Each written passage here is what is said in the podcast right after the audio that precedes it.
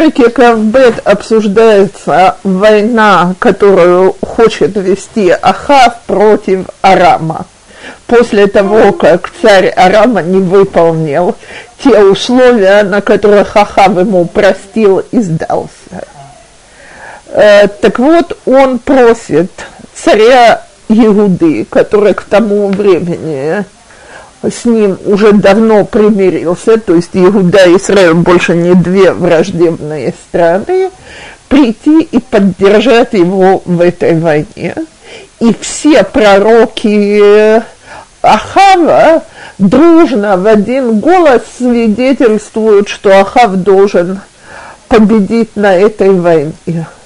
Значит, тогда говорит Ахав, что он все-таки хотел бы услышать пророка Всевышнего, и приходит Миха, и говорит, что было ему видение, что Бог хочет наказать Ахава, пришло время с ним рассчитаться, и спрашивает у себя, так сказать, «Памаль я шелмала», то есть совет всех ангелов, кто может устроить что-нибудь, чтобы, значит, Ахав вышел на войну и пал бы от рук Арама, и предлагает Руах Ахад, то есть один из духов, предлагает, что он спустится на этот свет, как э, ложное пророчество от всех пророков Ахава. И все они его будут уговаривать выходить на войну, а, значит, таким образом он падет от рук Арама. Теперь это все мы учили подробно, я сейчас не буду напоминать. Скажу только, что конец, что Ахав все-таки решает идти на войну и говорит, чтобы заключили Миха в тюремное, Михаяву, как его здесь называют, заключили его во временное тюремное заключение, пока не вернется Ахав с войны с победой, на что Михай отвечает, вот и будет доказательство, или я говорила от имени Бога, или все лжепророки. Кто вернется э, с войны, а кто не вернется, посмотрим. Так вот, мы теперь в пасуке Ламед, давайте даже кафтет.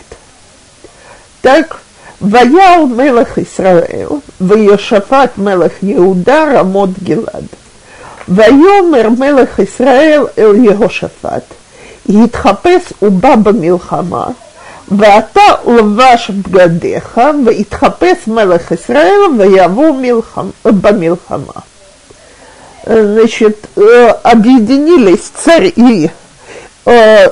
И пошли царь израильский, и Йошафат царь Иуды, поднялись они в Рамот-Гилад, и сказал мелах Исраиль Йошафату, я, значит, здесь по грамматике это не очень получается, но, потому что должно быть «этхапес», так, но все толкователи переводят, и также видно из продолжения, что царь израильский Ахав решил, что он переодевается и так выходит на войну, а Йошафат может выйти, выйти в своей одежде. И спрашивается, зачем нужно переодеваться. Значит, два толкования. Первое очень реалистическое, второе более философского характера. Реалистическое говорит следующее. Мы дальше увидим из продолжения главы, что война в основном велась против Ахава. Это была основная задача, которую Арам поставил перед собой – победить израильского царя, убить его, захватить его и так далее. Так если он будет ехать в царской одежде, в царском убранстве, он себя представляет, э, собой представляет ходячую мишень. Если он во что-то переоденется и будет выглядеть по-другому, может, его не заметят. и можно будет вести войну более, э, более просто и с лучшими результатами. Философское э, толкование говорит следующее, что Ахав верил и не верил в, про, э, в пророчество Миха. То есть, пойдет ли он как царь Израиля или не пойдет, он не знал. Так он пытался смягчить это пророчество, mm. то есть он переоденется простым смертным, значит, царство его пало, так, это же унижение для него. Может быть, этим, так сказать, Всевышний будет вполне удовлетворен, то есть он с ним ведет некоторую торговлю. Так сказать, какого его унижения и падения достаточно в глазах Всевышнего. Кстати, в этой идее есть что-то, что сохраняется по наше время. Например, когда мы добавляем или меняем имя, имя больного. Так? То есть, что мы говорим? Этому человеку суждено болеть чем-нибудь нехорошим. А мы ему прибавляем имя, скажем, Рафаэл или Барух, или на идиш часто добавляют Алтер, старик, так, значит, Ицхаку суждено болеть, а Ицхаку Баруху не суждено болеть, он как бы новая личность, так. Так вот, эту же сгулу пытается Ахав сделать в другой форме, то есть погибнуть суждено царю Израиля, может, если он всегда опустит до уровня простого бойца, то Всевышний, так сказать, этим удовлетворится и оставит его в покое. Дело в том, что грех его был... таков, что никакие сгулот тут помочь не могли, но мы все-таки увидим, что происходит. Кстати, переодевание это ему помогло, а Арам его не нашли. Так вот, мы в пасуке Ламедав. «Вемелех Арам цива эт царей Арехав ашер ло шлошим вешнаем». Лемор, лот и лахаму, это катан, в это гадол, ки имеет мелех Исраэль левадо. ויהי קראות שרי הרחב את יהושפט, והמה אמרו, אך מלך ישראל הוא, ויסורו עליו להילחם ויזעק יהושפט, ויהי קראות שרי הרחב, כי לא מלך ישראל הוא, וישובו מאחריו.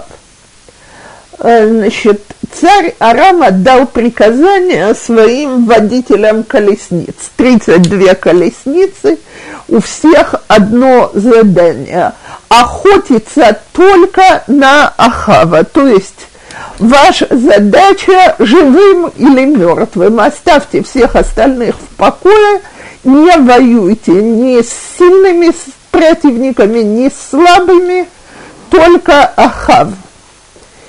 Теперь, кто выглядит в этом бою царем? Йошафат. Так вот, э, всадники увидели, водители колесницы увидели Йошафата, и они говорят, а вон он царь Израиля, так, он же одет царем. И они все собираются возле него, и взвопил, как тут написано, и закричал Йошафат. Значит, и следующий пасук, и когда увидели водители колесниц, что он не царь Израиля, они вернулись назад. Спрашивается, что, зачем он кричал и чем помог его крик. Опять-таки на двух уровнях. Уровень первый. Когда он закричал, к нему кинулись солдаты Егуды. Видимо, одевались в бой как-то по-разному, символы были разные. Так, значит, как только люди Арама увидели, что бойцы из Егуды его пытаются защитить, поняли, что это не царь Израиля, не того они ищут. Другое толкование, которое приводит, это что он воззвал к Всевышнему. То есть война, на которую он пошел помогать Ахаву, она не должна стать причиной его смерти, потому что, говорят, ну, Вим, а он сейчас рискует погибнуть в любой момент. И когда он воззвал к Всевышнему, значит, они... водители колесниц Ахава оставили его в покое. Им стало ясно, что это не он. Может быть, из каких-то других соображений, может, из-за того, что узнали его и так далее. Во всяком случае, Йошафат вышел из этой войны неповрежденным.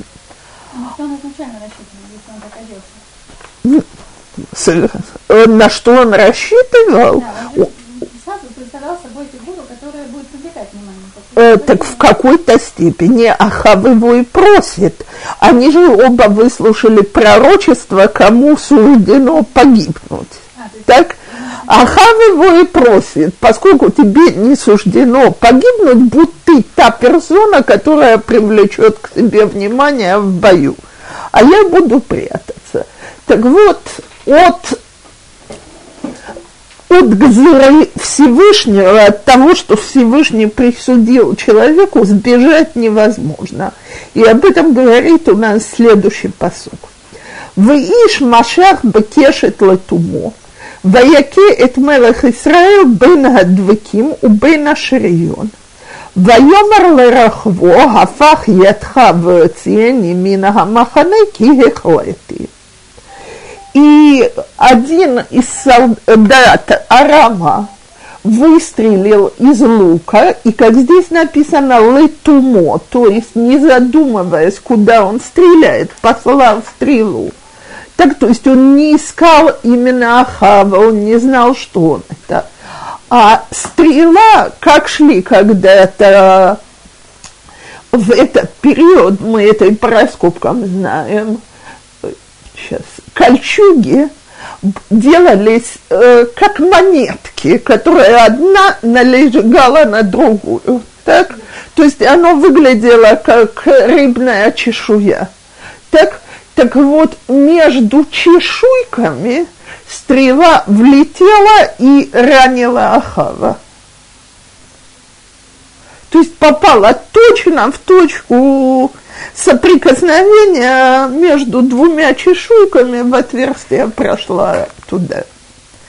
И здесь дальнейшую часть пасука всегда приводят как э, схут Ахава, как его достоинство, поскольку было ясно, что если э, его, его сумели убить, начнется паника в лагере Израиля, то он говорит, он даже своему водителю колесницы не говорит, что его ранили, а говорит ему: вывези меня отсюда, потому что я чувствую, что я заболел. Так? Чтобы сохранять дух остальных солдат. «Витале гамилхама бьем гагу, вамелеха гая маамад бемеркава ноха харам, ваямет байрам, ваяцаг дам гамака элхекарехев».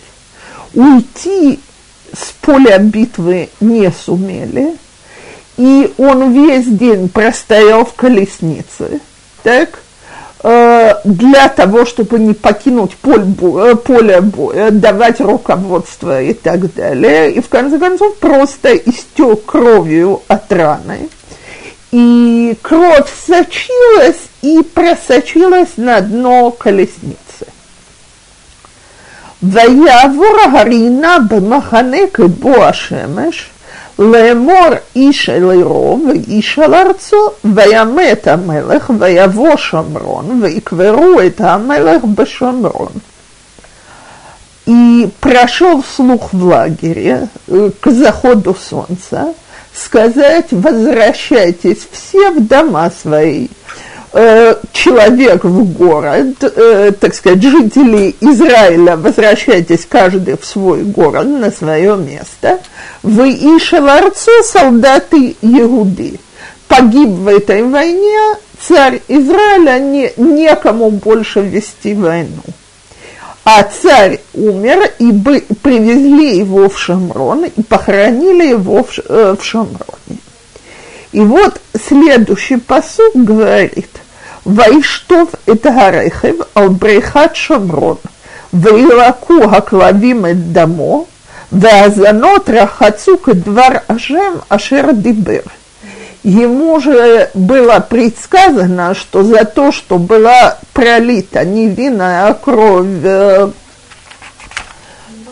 э, невинная кровь Навата, и Нават не был похоронен, так, э, э, то есть его побили камнями, это так и остается, но не был похоронен, как по обычаю принято, то псы будут лизать на том же месте крови Ахава. Так пишет Раши, что э, Брейхот Шомрон – это то место, где побили камнями Навота, и туда привели колесницу, чтобы вымыть ее, поскольку она вся была выпачканная кровью. И когда ее мыли, стояли псы и лизали эту кровь. А, значит, э, а при чем тут зонот, спрашиваются, которые у нас здесь в посуке, в зонот рахацука два рашем ашер дибер. Значит, э, одно из объяснений, что поскольку дамы легкого поведения вышли там в это время купаться в речке, то не мог водитель колесницы свести колесницу в воду и вымыть ее так, чтобы кровь не лилась на землю. Так то, что они там мылись, это и было для того, чтобы то предсказание о наказании было выполнено. Второе объяснение говорит примерно то же самое, но наоборот. То есть его кровь, да, смывали в реку, а там в это время купались дамы легкого поведения, и это для него дополнительный позор.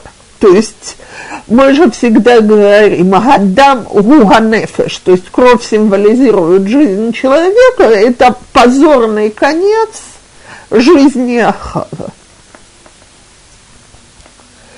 «Ваетер диврей Ахав, векола шераса, вебейта шена шербана, векола арима шербана, галоем ктувим ал сифрей диврей хаямим ламалхей Исраэль».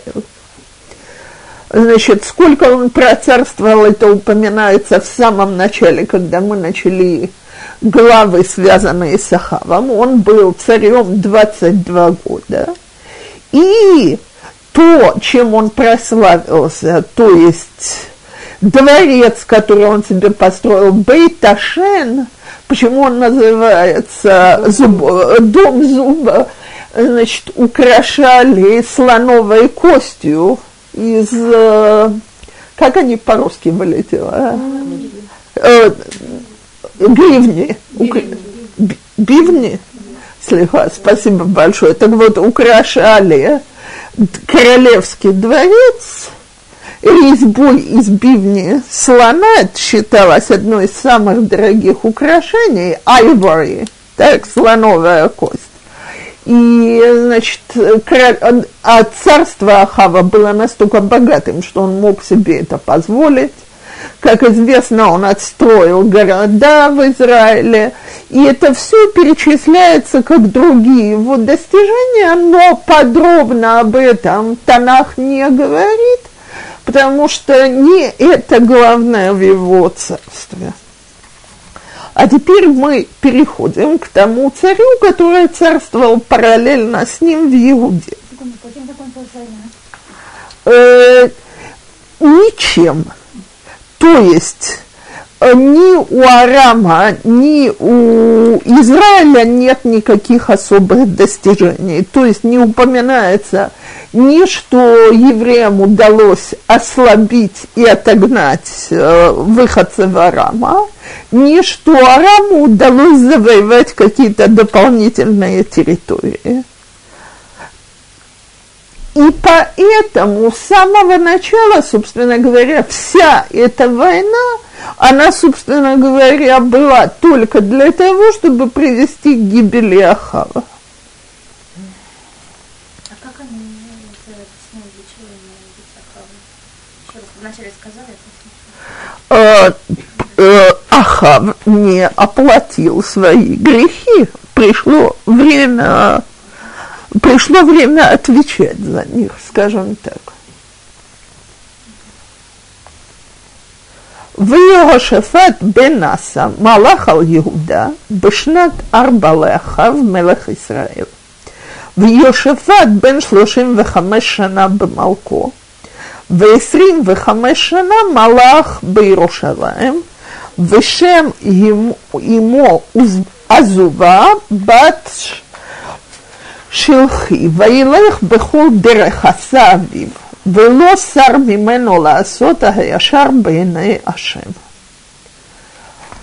То есть, в это время, когда царствует в царстве Израиля один из самых грешных царей того периода, Ахав, в Егуда царствует царь-праведник, это Йошафат, сын Асы, который продолжает вести себя, как его отец, который тоже был праведником. За ним, но у нас здесь пасук мэм далад начинается с слова «ах», «только». То есть, когда мы про кого-то говорим, он был праведник, только, э, так сказать, значит, у нас есть какие-то дурные поступки, которые за ним числятся. Так вот, давайте посмотрим два греха, которые ему Танах ставит в упрек, несмотря на то, что он был праведным царем. Ахабамот лосару. Одга аммы запхим вымыкатрим бабамот. Теперь посмотрите, как написано. Э, написано в пассивной форме. Не были сняты еще бамот. Народ продолжает приносить на них жертвы. То есть не Аса на них приносил жертвы, в этом его не обвиняют. Он служил Всевышнему по законам Торы. Его обвиняют в том, что он не сумел повлиять на народ так, чтобы народ сам почувствовал, как это грешно, и снял бы бамот. А и второй грех, потому что, обратите внимание, оно идет с Вавах и Бур, «Ваяшлем Йошафат и Мелех Исраэль». И помирился Йошафат с царем Израиля. Теперь говорят толкователи, что вообще-то Всевышний хотел мира между Израилем и Иудой, но не Ахав, он тот царь, с которым должны были примириться, поскольку Ахав в это время большую часть еврейского народа довел до такого состояния, что они превратились вообще в идолопоклонников, и первый раз вернул культы идолопоклонников после, э, после того, как... Э, после периода шав, э, судей, давайте скажем, больше не было идолопоклонства в Израиле до Ахава. Я подробнее скажу, когда мы будем делать секунд всей книги сегодня. Так, значит, так вот, именно с этим царем царь праведно не должен был заключать никакие союзы. То есть воевать между собой они не должны, но то, что он с ним сблизился, это был, ему защищал, засчиталось как грех. Веетер диврей Йошафат, вегвурату ашер аса веашер нилхам, гало гем ктувим ал сифрей диврей ямим лемалхей Иуда, а другие его деяния и его героизм, то, что он делал и то, что он воевал, все это написано в Сефер Диврей Ямим, который до нас дошел и в котором можно прочитать подробнее. И даже ему особое э, восхваление «Веетер Акадеш, Акадеш Ашер Нишар Бьямей Аса Авив Биэр Минга Арец». Значит, один из видов идолопоклонства, которое было в то время и было весьма распространено, это... Э, разврат как культ. То есть очень многие культы идолопоклонства в те времена, у них были деяния такие весьма сексуального характера, публичные, которые служили как часть культа. Так вот, этот культ был занесен в Егуда в период Рехавама и его сына. И даже Аса, несмотря на то, что он был праведным царем, не сумел до конца истребить этот культ. А вот это, так сказать, Йошафат смог добиться. После него не было такого осквернения земли Израиля.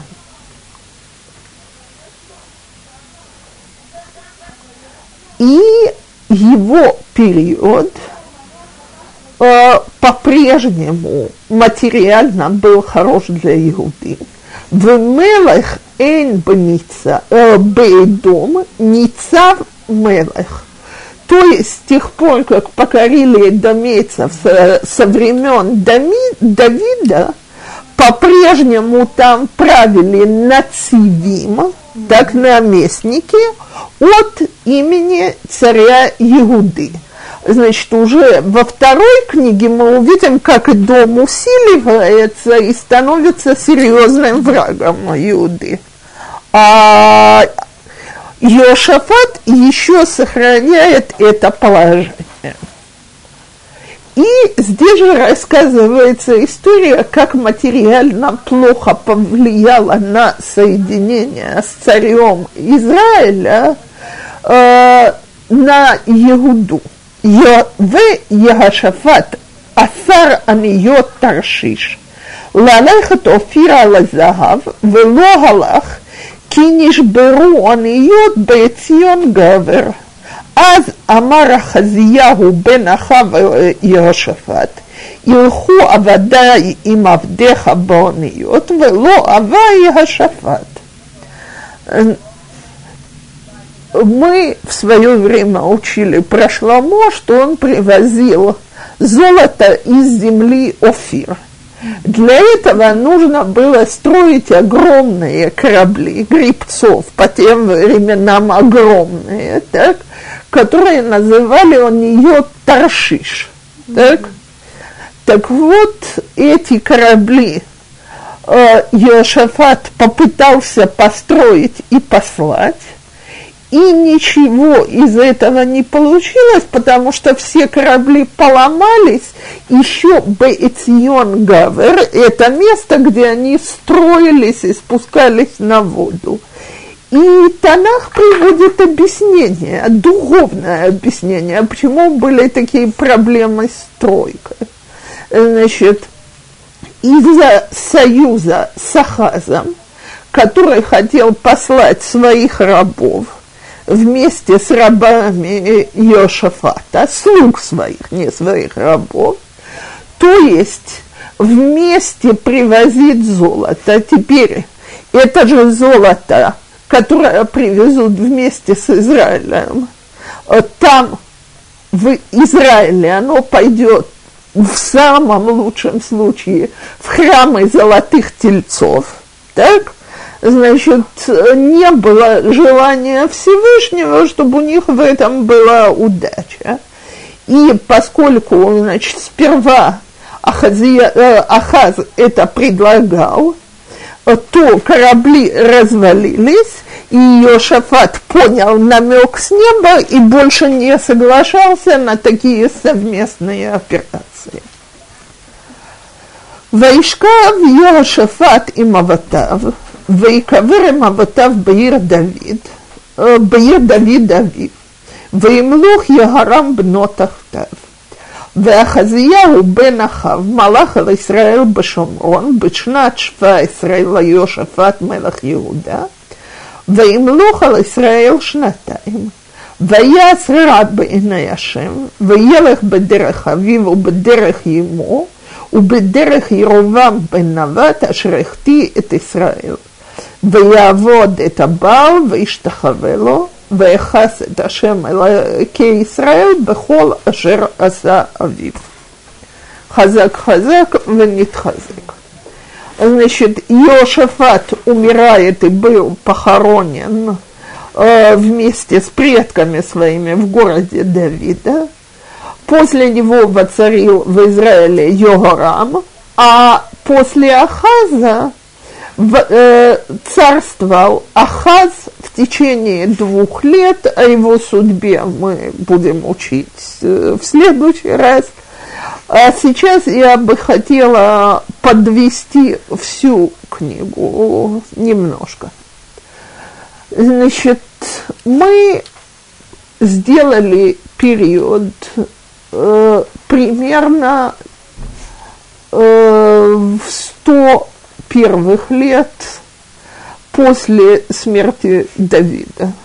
Так, в этот период начинается рассказ э, с того момента, когда царство израильское возвышается на ту максимальную величину, на которую оно уже больше никогда и ни в какой период не будет. Все границы, которые не на будущее, а все то, что, так сказать, было суждено при жизни Давида завоевать, завоеваны. В период Шломо вокруг э, страны мира и спокойствия. С духовной точки зрения Шломо приходит к величайшему достижению еврейского народа. Он строит храм, и тем самым, как мы это уже говорили, и когда учили этот перек, и вчера на другую тему, Всевышний получил постоянное место, где он проживает вместе с еврейским народом. Бейт лешхина, Бейт-Амикдаш. Даже сегодня, когда Бейт-Амикдаш разрушен, мы говорим, что никогда святыня не уходит с этого места. Что мы не говорим, скажем, про гору Синайскую. Так. Нет ни малейшей проблемы туристу поехать и подняться на гор Синай. А вот на Гарабайт мы зайти не можем и сегодня, хотя он разрушен. То есть шхина, она там. Но всем этим замечательным достижением Всевышний поставил одно условие. Все это будет только если еврейский народ и его цари будут соблюдать Тору. То есть не от ума Шломо, несмотря на то, что он самый умный из всех людей в мире, и не от э, его до, э, материальных достижений, что он самый богатый царь, и не от того, что он продумал такую организацию страны, как мы читали, как страна была организована, любое современное государство может позавидовать администрации, устройству, э, тому, как э, налоги были поделены разумно, так, чтобы народ все-таки мог существовать. Нет претензий во времена Шломо. Как только начинается отход от Торы, начинается падение всех этих великолепных достижений. Начинается с мелочи, что переступил Шломо, запрет жениться на э, больше, чем на восемнадцати женах. Причем, значит, э, Шломо был припомнен, как мы это уже говорили, великих идей. Он надеялся, что путем своих браков со всеми царями в этом районе и тем, что он с ними породнится, он сумеет идею единого Бога принести во весь мир. То есть он полон добрых желаний и добрых намерений.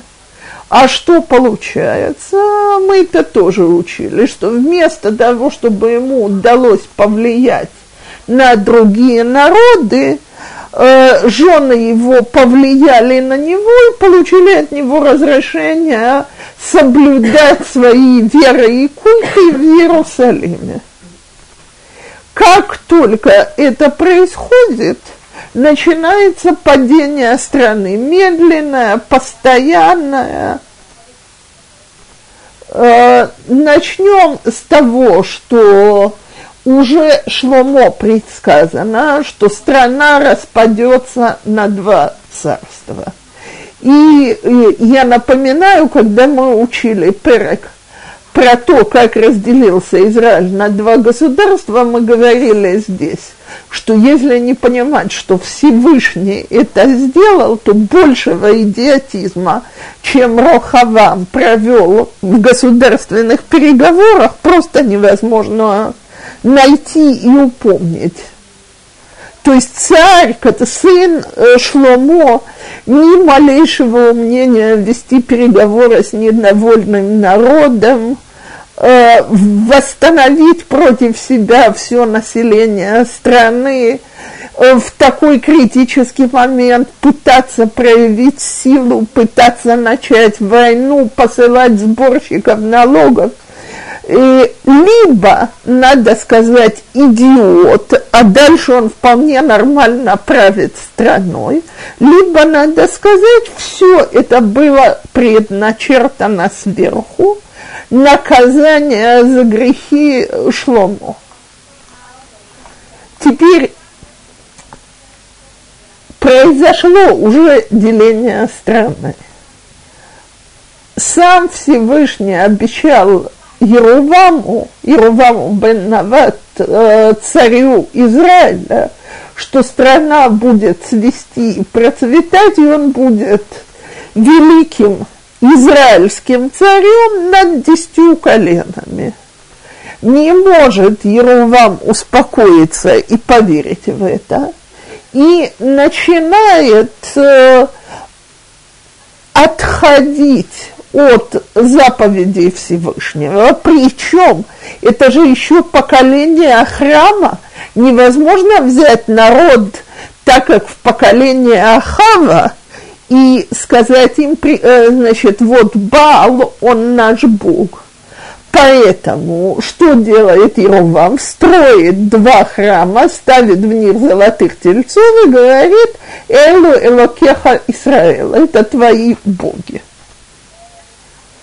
То есть, опять, давайте скажем так, каков грех Шломо? Э, переступил запрет Торы в отношении большого количества женщин. Из-за чего? Из-за избытка добрых намерений и, что называется, избытка разума. То есть он лучше Бога знает, как вести пропаганду божественного. We want Mashiach now. Так? Я, я скажу, почему я это говорю, потому что совершенно ясно, что его идея была привести как можно скорее к Ахрит а-Ямим, то есть когда все станут монотеистами и признают Всевышнего, так, то понятно, что мы близимся к идеальной эпохе Ахрит а-Ямим. Так, э, нарушил Тору ради этого, и не только его проект не получается, а наоборот это ведет к падению. Теперь, в чем грешит изначально Ерувам? э, в отсутствии э, качества, которое мы называем битахон башем, то есть уверенности в словах Всевышнего. Всевышний ему пообещал что-то, но он должен при, принять какие-то меры для того, чтобы это сделать. То есть Всевышний сам не справится. К чему это приводит? К началу, э, к началу отхода от Торы в земле Израиля. Дальше Всевышний посылает пророка за пророком и предупреждает: дети мои, вы отступили от путей Всевышнего. А это очень мало помогает, потому что всегда есть какие-то доводы, какой смысл в данном случае имело не выполнять слова Нави. И поэтому за... меньше, чем за шестьдесят лет меняются три династии целиком, так? Причем каждый раз смена династии идет с войной, при которой предыдущая династия уничтожается полностью, и следов от нее не остается. То есть Израиль вместо того, чтобы это была мирная еврейская страна, становится страной постоянных политических неразберих, страной постоянных войн, и все больше и больше отходит от службы к Всевышнему. Значит, давайте посмотрим такую вещь. Ведь мы сейчас читали, что во времена Ахава еще уже восстановлен мир между Егудой и Израилем. А значит, границы открыты. Так, может турист теперь проехаться в Бейт-Амикдаш на Ашлоши-Тарагалим? Может, а туристы не появились. Уже народ настолько отошел от веры в единого Бога и настолько стал верить в культы, которые там цари прививали, что Ильяу Анави говорит Всевышнему: лучше умереть, чем жить в такой стране и с таким народом. Так вот, Ахав, он тот, который вносит окончательно идолопоклонство в Израиль. Если до Ахава в стране еще каким-то образом исповедовали веру в Бога Израиля, так, то со времен Ахава переходят уже на самое откровенное идолопоклонство. Теперь, чем сильнее коах атума, то есть все, так сказать, силы, противоречащие Всевышнему, тем сильнее коах душа, самый великий еврейский пророк. Я не имею в виду Моше, конечно, но после него Ильягу считается одним из величайших пророков. Мы здесь учили, что, собственно говоря, у него же видение личное, как у Моше Рабейну, для всего народа, так? Он по новой для себя принимает э, на горе Синайскую Тору. И там его Всевышний учит, что его Тора – это Тора жалости, снисхождения и так далее. Ильягу это не очень нравится. Но Ильягу делает самый большой Маамад Шелки Душа Ашем, то есть когда весь народ стоит и кричит Ашем у Аэлоким, и тем не менее не проходит и считанных часов, и опять по новой начинается идолопоклонство. Так вот, почему я об этом столько говорю. Потому, я это уже не раз говорила, а еще много раз буду говорить, что нам сегодня, когда мы это учим, совершенно непонятно грех идолопоклонства, потому что после разрушения первого храма помолились за нас э, мудрецы и попросили, чтобы этот яйцер исчез с белого света. То есть, по крайней мере, для евреев, евреев, чтобы он больше не трогал. Так нам этот яйцер совершенно непонятен. Но ясно, что это была сильнейшая духовная сила в то время, потому что не, не всегда на любое действие по законам физики есть равное противодействие. Так, э, если была такая огромная необходимость в пророках, и даже они не могли сдвинуть народ и прекратить идолопоклонство, то совершенно ясно, что сила эта была огромная. Теперь э, я все-таки хочу кое-что сказать об этой духовной силе. Это же, смотрите, во-первых, когда я говорю «сегодня нет идолопоклонства», так это очень-очень надо взять в кавычки, правильно, никто не становится возле какой-нибудь статуи и не говорит «ты Бог мой», так, и, и даже католики, которые в церкви поклоняются статуям Марии и Иисуса, не имеют в виду, что Мария в Иисус в этом памятнике, а видят в нем лишь какое-то, так сказать, физическое проявление духовного. Но и они не верили так. То есть идолопоклонство той эпохи, только прими, самые примитивные дураки верили, что вот это, скажем, это Бог. Так верили в духовные силы, которые это символизируют.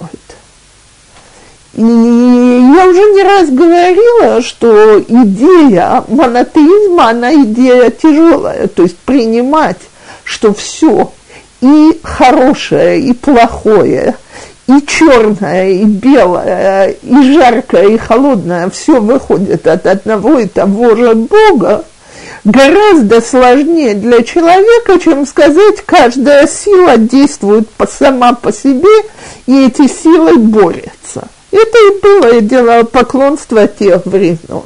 Сказать, что мы сегодня вообще не понимаем, что такое идолопоклонство, на биржу надо заглянуть. Там есть идол золотого тельца, и все прыгают как сумасшедшие. На стадион надо заглянуть, на всякие эстрадные концерты надо заглянуть. Вполне хватает идолов, и никакие пророки остановить не могут. Так что силы, они те же самые.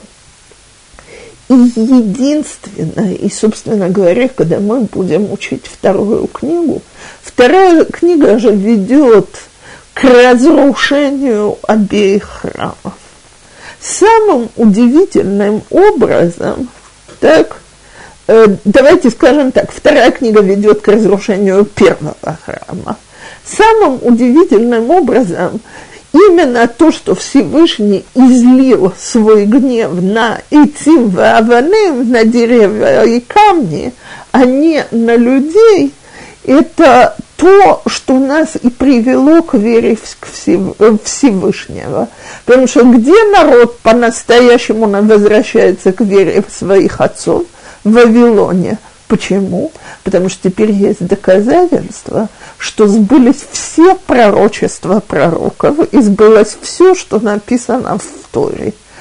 То есть, парадоксальным образом мы всегда воспринимаем галут изгнания как самое тяжелое наказание. Но в Торе нет наказаний только для того, чтобы дать по морде и заставить нас плакать о своих грехах. Все наказания в Торе, их цель в том, чтобы дать вырасти из этого наказания, осмыслить и приподняться по новой. Так вот, именно падение и духовное разрушение, в конце концов, в период второго храма, уже нету в народе идолопоклонников, и люди верят в Всевышнего. А мы Бейзрат Ашем, со следующего урока начинаем книгу Млахим Бет. Я надеюсь, что в течение этого года мы ее закончим. А пока предлагаю всем